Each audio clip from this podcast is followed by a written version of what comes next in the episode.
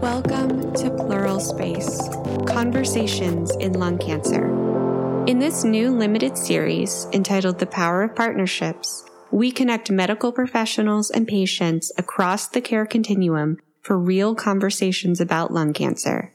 Each episode will focus on one facet of this complicated field and feature the people striving to make it better. Hello, everyone. My name is Efren Flores, and today you're joining our podcast series from the National Lung Cancer Roundtable in collaboration with the American College of Radiology. And we have a panel today of incredible collaborators and strong advocates for lung cancer screening and lung cancer. So, just to get us started, again, my name is Efren Flores. I'm a radiologist at Massachusetts General Hospital. I'm a member of the National Lung Cancer Roundtable, and I'm a thoracic radiologist and a health services researcher focused on increasing access to lung cancer screening among underserved patient populations. And with that, I would like to introduce my colleague, Dr.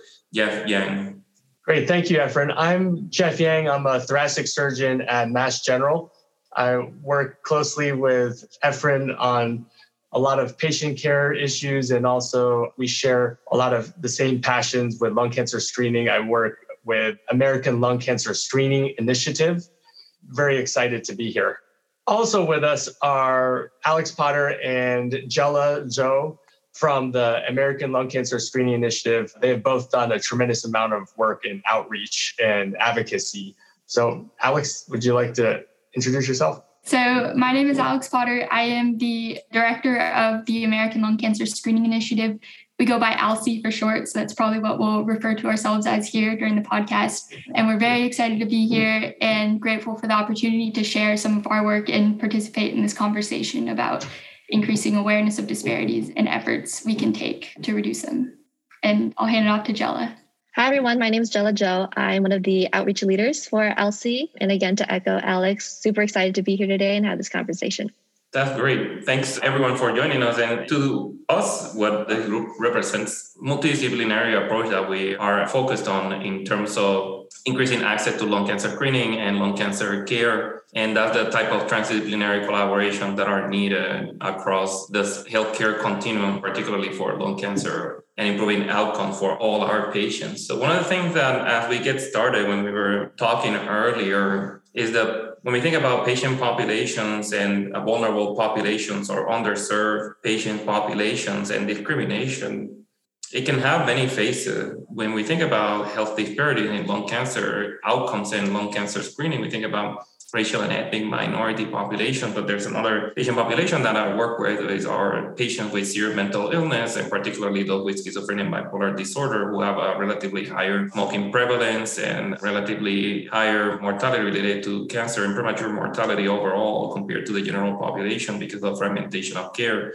between mental health and other services in the healthcare system. And one of the things that when people ask, so how do we get involved or how do we start in decreasing health disparities. We always say that words matter. So, language is a very important first step to address health disparities because building trust it's a critical component and we can do that by using language that is person first but also non-stigmatizing so we don't talk about for example the international association for the study of lung cancer provided an incredible guide that is a resource in terms of talking about eliminating blame language, person first language, language that ends the stigma. So we don't talk about smokers, we talk about people who formerly smoke, and we don't talk about medical conditions defining the individual. We talk about the person with a medical condition. So we don't talk about lung cancer patient or diabetic patient. We talk about patients with lung cancer or with diabetes because a medical condition, including cancer, do not define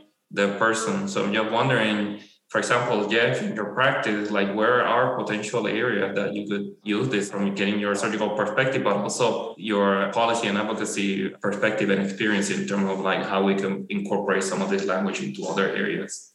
Thank you, Efren. Yeah, I think it's really important to recognize the role of stigma and to really try to decrease stigma.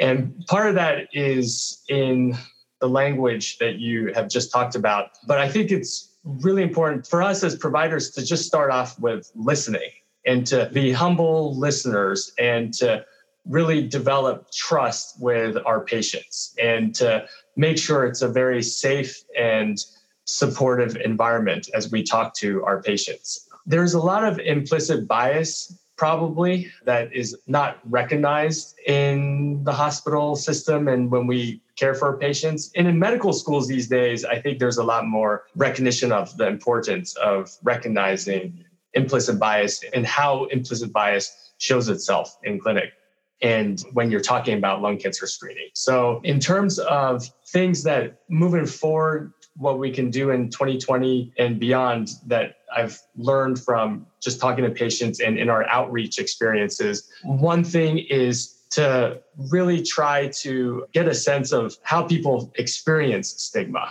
and why they might feel like they are being blamed or feel uncomfortable getting screened for lung cancer and find out those reasons and then use that as a guide for how to reduce and decrease stigma and implicit bias. I'll turn it over also to Alex and Jella because they've done a lot of outreach in vulnerable populations and to see what you guys feel about that as well. So, to provide a little bit of background, one of the things that we do is reach out to different community organizations across the US. So, for example, we've partnered with the Americana Community Center, which is a refugee community center in Kentucky, to teach them about lung cancer screening and to just increase awareness of lung cancer screening in their community. We've also worked with the American Indian Cancer Foundation, the South Asian Network, a bunch of different community organizations, all with different perspectives of the American healthcare system and with different perspectives of lung cancer and with different perspectives of lung cancer screening. And I think the biggest thing that we've learned from these experiences is understanding that, like, yes, it's people first language, but it's also understanding each community's own unique perspective of healthcare, of lung cancer, and of lung cancer screening, because in doing so, it will help inform the way we reach out to them and the way we talk to them about lung cancer screening. And I think what's interesting is we can look to some COVID 19 vaccination efforts for guidance here.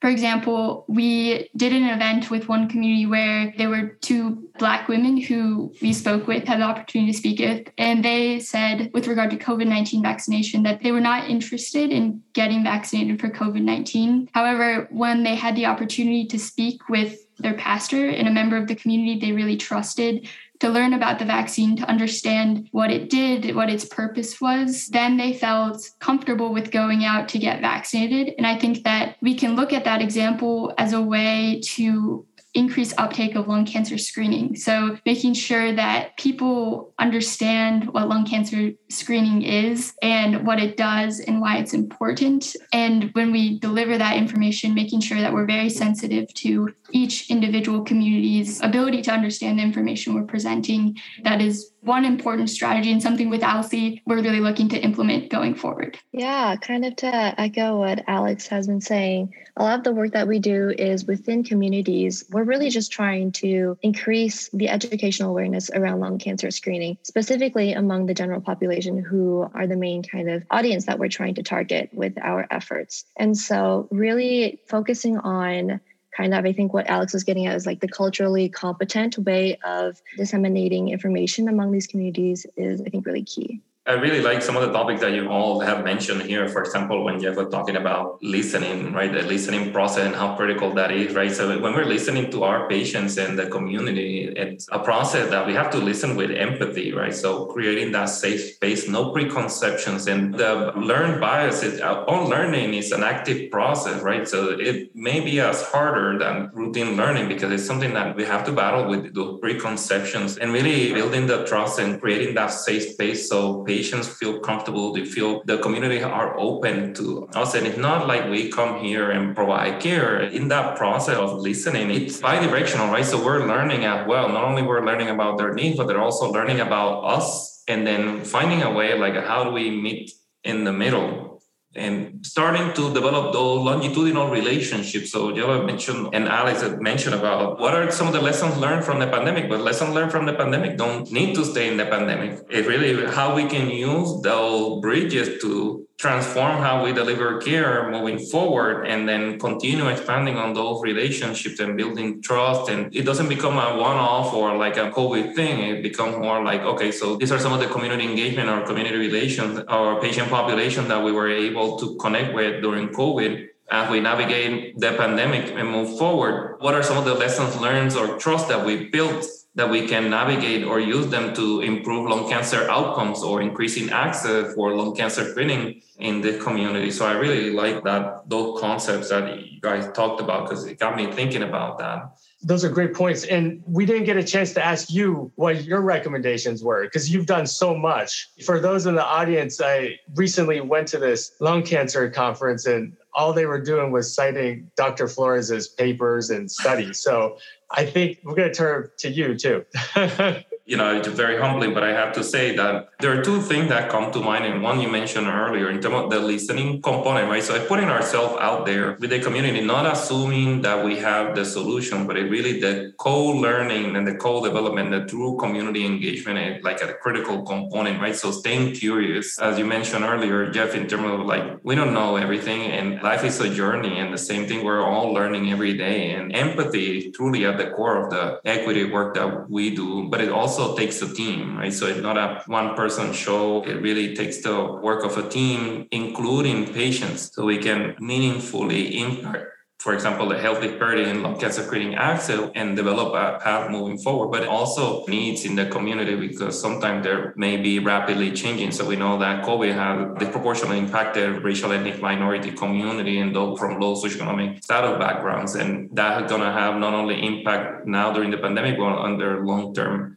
health. So part of our work is to better understand how COVID is impacting how patients are accessing, for example, lung cancer screening during the pandemic and moving forward. So understanding what are some of the concerns so we can start working in collaboration with patients and the community and how we can develop solutions to address some of those concerns as well. So Dr. Flores, I was curious to hear your thoughts on this whole aspect of shared decision making because it's a requirement by the Centers of Medicaid and Medicare Services and how potentially in low resource areas and in areas where a lot of people may already face many barriers to getting screened, how shared decision making may also serve as a barrier to these individuals and how we as an advocacy group and as physicians can help address that barrier I think that when we think about shared decision making, it's the ultimate epitome of like patient centered care, right? Because it's like empowering patients to gather all the information and then collaborate to make the best health decision for them. To your point, it may not be tailored to the specific needs and capacity of the patient population. So, one of the presentations during the recent National Lung Cancer Roundtable annual meeting or NLCRT discussing how shared decision making aids for lung cancer screening are not available in multiple languages or the recommended health literacy level. So if we think about which should be middle school, like sixth grade, based on the American Medical Association or AMA recommended level. So if we think about shared decision making aids as a tool to empower patients, but if they're not tailored for a specific patient population, let's say those that have limited English proficiency, or for example, some of the work that we've done among individuals with serious mental illness who may have some difficulty with cancer risk or may have more concrete thoughts and may benefit from repetitive ideas, but if the decision making aid is not tailored to meet those needs, then it may not accomplish the ultimate goal of empowering patients. So there's an incredible opportunity. In order for us to tailor those shared decision making aids, it's important that we connect with the patient population that we're trying to better serve and see what would resonate with them. What is the type of language that would be more engaging for this patient population? Because one thing, what I think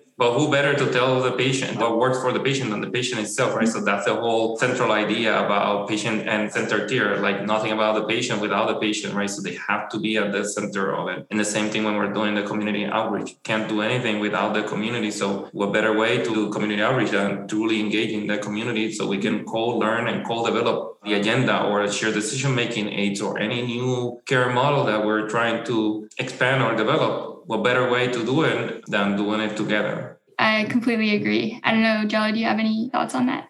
Yeah, I also 100% am um, aligned with that thought. So through ALSCI, a lot of the work that we do is kind of reaching these communities directly. So, Dr. Flores, as someone who is working, you know, within the clinic and seeing these patients who come in, what seem to be some of the most typical barriers that these vulnerable populations seem to be bringing in? Is it financial? Is it stigma or language barriers? What do you typically see in the clinic? I mean, some of the things that um, the patients have expressed in our focal group discussions and individual interviews, uh, all of them, right? So, if, like complex multifactorial, some patients may be more concerned about insurance coverage, although it's covered, but like if they need additional evaluation or if they need a biopsy, for example, in the case of lung cancer screening, what is the cost for that next step, even if the first step may be covered? So, that's a financial concern. Also, the concern about getting diagnosed with lung cancer. We talk about the importance of early detection, but I think it equally important that we also stress the importance of like the recent advancements in lung cancer care. There are many options, things that we wouldn't think before. Now people live longer, have more options to treat lung cancer, but we don't emphasize that in our lung cancer screening campaigns. So they're concerned that if they get a diagnosis or a suspicious finding that may be lung cancer, that that may be it for them, the end of the road, but it actually is not the beginning of a different journey for our patients. So we can hear a message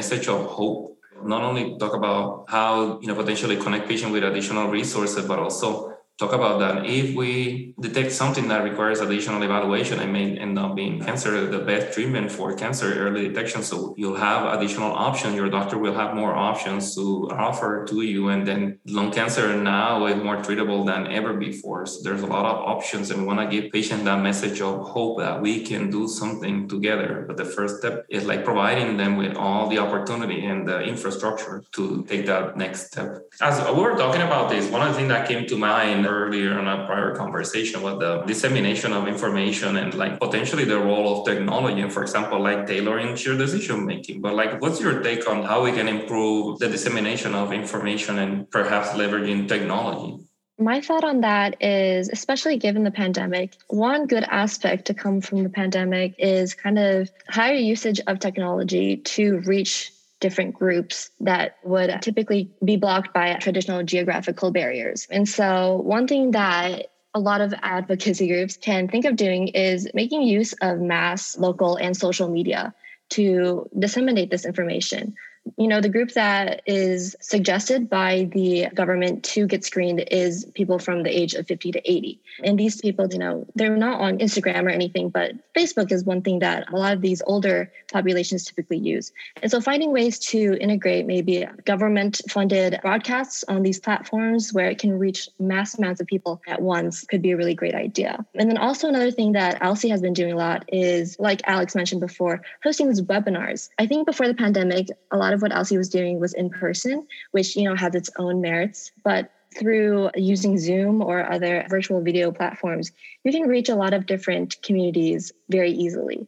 And so I think really making use of these platforms is kind of a direction that we want to go down in future to add on to that, I think that one thing that may be interesting to consider moving forward and something that has not been explored a lot in lung cancer screening is to partner with organizations that do a lot of breast cancer screening, like the Komen Foundation and colon cancer screening, and kind of like standing on the shoulders of giants, so to speak, and using their platform to reach a lot of these individuals. Because as we know, colon cancer screening, I think it was just recently moved down to 45, but it's relatively close to the age where lung cancer screening starts a lot of women who are eligible for breast cancer screening are also going to be eligible for lung cancer screening. So I think there's a lot of potential areas here where we could collaborate and hope to get a lot of these individuals who are getting screened for breast cancer and colon cancer. As we know, the screening rates for those cancers are between 60 to 80%, while the national screening rate for lung cancer is 5.7%. And I think that there's a really incredible opportunity for us to partner with them and hopefully have them help us increase the lung cancer screening rate. That reminds me of during the National Lung Cancer Roundtable, I believe a group in Vanderbilt was talking about how they're doing the Pink and Pearl campaign, you know, the breast and lung cancer screening awareness campaign. And so that would be like perfect synergy in terms of that. And then also, like to your point, if you find some studies that have similar cadence, right? So annual screening for breast, lung, and then if you use, for example, colorectal, you use FIT test or others, or like a one pass lung cancer screening CT and CT colonography as well to engage patient population, that underserved patient population that may be having difficulty going to multiple appointments. But if we can offer more at each touch point of the healthcare system, then the more likelihood of engaging. So, for example, like Jeff is like you're in thoracic surgery, but you know you're seeing patients. and some patients may be seeing you more frequently than their primary care. We should have like a more of a team-based approach to lung cancer screening. So when whoever is seeing the patient more frequently as part of the team, then can help engage in that conversation and then perhaps assist patients in taking that next step. So I don't know what are your thoughts about that, Jeff, in terms of like having you know other specialty getting involved and having more of a team-based approach to lung cancer screening or any uh, cancer screening in general. I think those are really great points. So right now at Mass General, we have the pulmonary nodule clinic where there's a pulmonologist, radiation oncologist, medical oncologist, thoracic surgeon, radiologist. And it's a great multidisciplinary team effort where we talk about the lung cancer screening CTs and we'll have somebody take the lead on the care, but also know there's a lot of support. But this idea of working with other oncologists from different fields, I think is a very new and very powerful idea and is definitely something that we should move towards because like alex said there are a lot of women who would be eligible for not just breast cancer screening but also lung cancer screening colon cancer screening. And right now it does seem like everybody is in some silo where it's just breast cancer it's just colon cancer it's just lung cancer screening.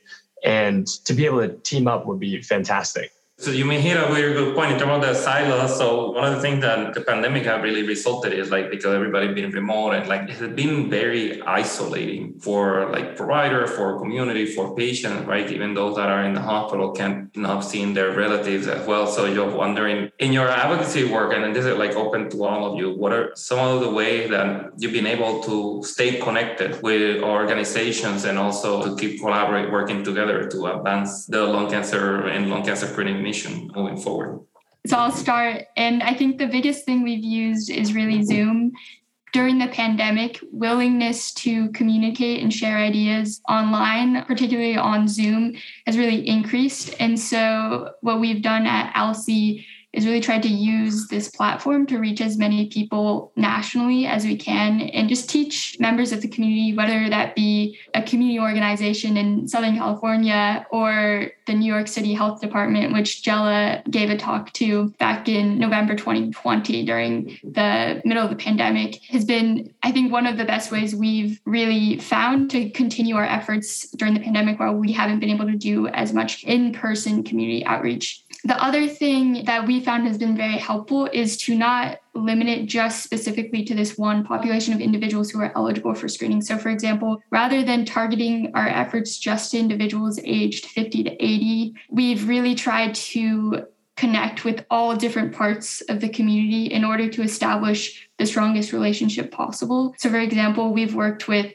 105 mayors from every single US state to issue proclamations recognizing November as National Lung Cancer Awareness Month and then by establishing this connection with the mayor, we are then able to ask them, you know, who would you recommend we reach out to within your community? Who is going to help us connect best with your community members? The other thing we've done that might seem a little unconventional to people is we've given presentations to high schoolers with the thought that if we can teach students and younger individuals about lung cancer screening, they may go talk to their parents who have a very special relationship and might be able to teach them about lung cancer screening. So so I think during COVID, it's been, you know, using Zoom, but it's also been using Zoom to connect with very different groups of people in ways that will have a longer lasting connection and impact on these different communities across the US. I love that idea about the warm handoff, like asking one mayor to introduce you to the other one, because then it makes the connection, especially when you're doing the community engagement piece. Like it's already, you have an introduction, like you have an insight track that can help you mm-hmm. establish that connection, build trust, and everything in it. So go ahead, Jeff. I didn't mean to. Uh, oh, no, not, not at all. And just to add a little bit to that, so not during the Omicron surge, but earlier when things were more stable, we definitely tried to do in-person events but just we're very thoughtful about it with making sure it was outdoors and wearing our masks and things like that. So it's been a balance of trying to get the in-person with the zoom. Zoom has been great though. For example even when we're working with mayors we've worked with thus far i think, three governors so far, too. Just being able to talk with folks on Zoom and get invited to their city councils, for example. And then they usually open up the forum to it's not just the mayor and the city council, but committee members can go on to Zoom. And so that's been helpful. We've also done the in person events with the mayors too. And that has been a really eye opening experience for us because I never knew how many community members went to those meetings quite a few. And we realized as we're talking to these different groups, many people don't know much about lung cancer or lung cancer screening. I've gotten the general sense that a lot of folks feel that lung cancer is not an issue anymore when I'm at these events. And then everybody ends up being very happy that we were there to tell them about this. And it does highlight the fact that any kind of advocacy or awareness would help. So, you know, talking about it with your neighbors or friends, not to assume that everybody knows about lung cancer screening or even lung cancer, because we've definitely been to many places where people have told us, I thought people don't die of lung cancer anymore. Wow, the continued engagement is just incredible. Yeah, so what, what do you think have been more effective in your work, you know, in collaboration with Alex and Jeff? Yeah, I think we just try to hit it at every level. So, as Alex and Dr. Yang both mentioned, you know, we go from high school to the state level. And then even we've had efforts in passing Congress level resolutions, which Alex, by the way, has been really driving. And so, ALSCI is really just trying to disseminate the information on all levels and to kind of speak to the importance of awareness and education. You know, that's power in the healthcare field. The more you know, you know, the more prepared you feel, both from the provider and patient perspective, especially for patients or individuals who might be eligible for lung cancer screening. You know, there might be a stigma or fear of being diagnosed with lung cancer, which Dr. Flores you mentioned earlier, but kind of telling these individuals, these populations that, you know, there's lung cancer screening, which is recommended for you. And if you go to these annual screenings, there's a much higher chance that you can be diagnosed if you have lung cancer at a much earlier stage, which compared to if you get diagnosed at a later stage, you know, the prospects of survival are much greater. And so just making sure that people know this information and that they're not being kept in the dark, which can lead to you know looking over certain populations You all mentioned about the power of technology and Zoom and how it has been really helpful to engage and continue the incredible work. Uh, well, one of the things sometimes that I think about is like when we were doing individual interview and focus group with some of the Latino patients about barriers to lung cancer screening at the beginning of the pandemic. And I remember I had one you know, primarily Spanish speaking older patients. And the way that we were able to conduct this because we couldn't do it in person anymore, it had to be remote. eh, We had to call her phone and do the Zoom, like one of the research coordinators had her on speaker and we were doing the Zoom. And that's the way that we were able to participate. So we had to be a little bit creative and flexible to the patient participating in the focal group. But it always reminds me, one, that there's a lot of patients that are, you know, from underserved population and a vulnerable population that require that additional assistance, right? So like additional resource and that the equity piece, right? So it's not providing all resources to everyone. It's like providing the necessary resources so everybody has a fair chance to engage in lung cancer screening in this particular effort. But also reminded me like there's a lot of unmet need because we don't know until we engage in this type of work. So as we are thinking about in, in the podcast wrapping up and the conversation i'm curious like what are some of those surprises and like that you've encountered in your work and what can we do to improve access to lung cancer screening and lung cancer care for our patients I just want to mention real quick that I think one thing that we've seen across the board that's a really positive sign is everyone that we've talked to, all the communities, government officials, what have you, they've all been really positive in their response in wanting to further this effort to increase lung cancer screening rates and just awareness about lung cancer in general. And so I think if we keep this momentum up, no matter which group it is that is kind of pushing this agenda forth, is just a really good sign. That's great, Jella. And I think moving forward in 2022, one of the things we're going to really try to do is work with Congress. So, right now, when you buy a pack of cigarettes, there's a warning label, right? But we would like to see if we can get a label about lung cancer screening eligibility on that pack or on that box. So, this doesn't directly address your question of vulnerable populations, but we're hoping like everybody can see that. You know, the reason why I'm hopeful and cautiously optimistic we may be able to get this to happen is because we've had some experience, Alex in particular, and some others on our team, with working with Congress in passing resolutions to raise awareness for lung cancer, early detection, and also raise awareness about lung cancer in vulnerable populations and underserved. So, Alex, did you want to just talk a little bit about your experience with the resolutions and the most recent one as well? Absolutely. So, back in 2020, it was the first time that the Senate had ever passed a resolution recognizing November as National Lung Cancer Awareness Month and the importance of the early detection of lung cancer. And it was a long and somewhat tricky road to get there initially I had reached out to my local Congress member in Washington state and I spoke with his health policy advisor asking, you know, would it be possible to work with you and to work with my Congress member to draft and get a resolution recognizing November as National Lung Cancer Awareness Month passed. And the reason why we had even thought of this in the first place is we were looking at pretty much every other cancer gets a resolution recognizing their awareness month every single year. So, breast cancer, colon cancer, even some more rare cancers, every single year the Senate or the House or both passes a resolution recognizing their month as that cancer's awareness month for some reason, which I think we, you know, touched on today with stigma and other factors, there was a resolution back in 2006 that did recognize November as National Lung Cancer Awareness Month in the Senate, but there had not been one for almost 15 years, and there had never been one recognizing the importance of the early detection of lung cancer. And so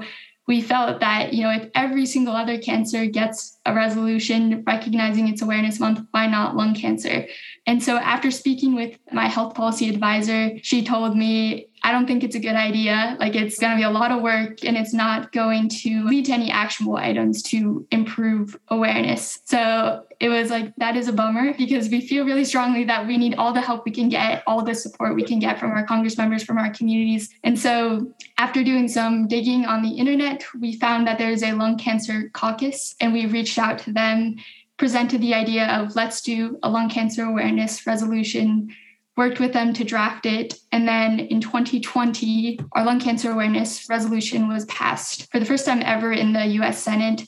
But that was a huge, you know, landmark for us to be able to have leaders of our country recognize that this is a problem you know, lung cancer screening is important and we need to continue to address this issue of lung cancer and have concerted efforts between our policymakers and our advocacy groups and the medical community to increase awareness of lung cancer. And then most recently, this past November, we worked with our Congress members again to pass a resolution in the US Senate and we were fortunate to really highlight disparities in the eligibility of women and Black individuals for lung cancer screening, highlight disparities in eligibility, highlight disparities in treatment and survival among these particular populations, and really call for increased efforts to eliminate these disparities.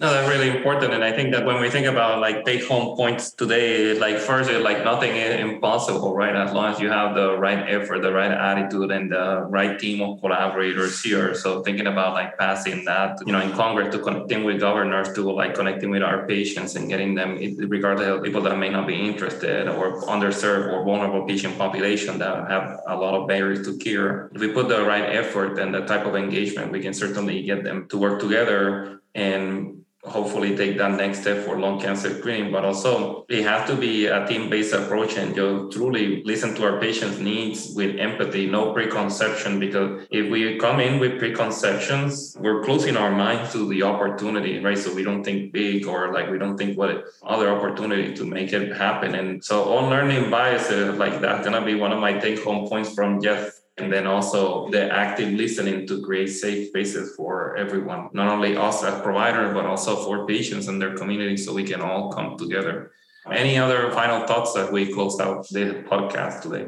First of all, thank you so much for this opportunity to share and learn with everybody here. I think I just want to again highlight Efren's tremendous work in this field and to encourage everybody in the audience to read what he's been doing that's definitely one. And then obviously, all the points we've talked about with implicit bias, with stigma, with increasing access in education, and really trying to think outside the box, not just conventionally, working with different disciplines, different specialties, and different organizations. That's going to be the way for us to approach 2022 and beyond. Very kind, Jeff. You're going to make me blush, and I don't blush easily, but my ears are.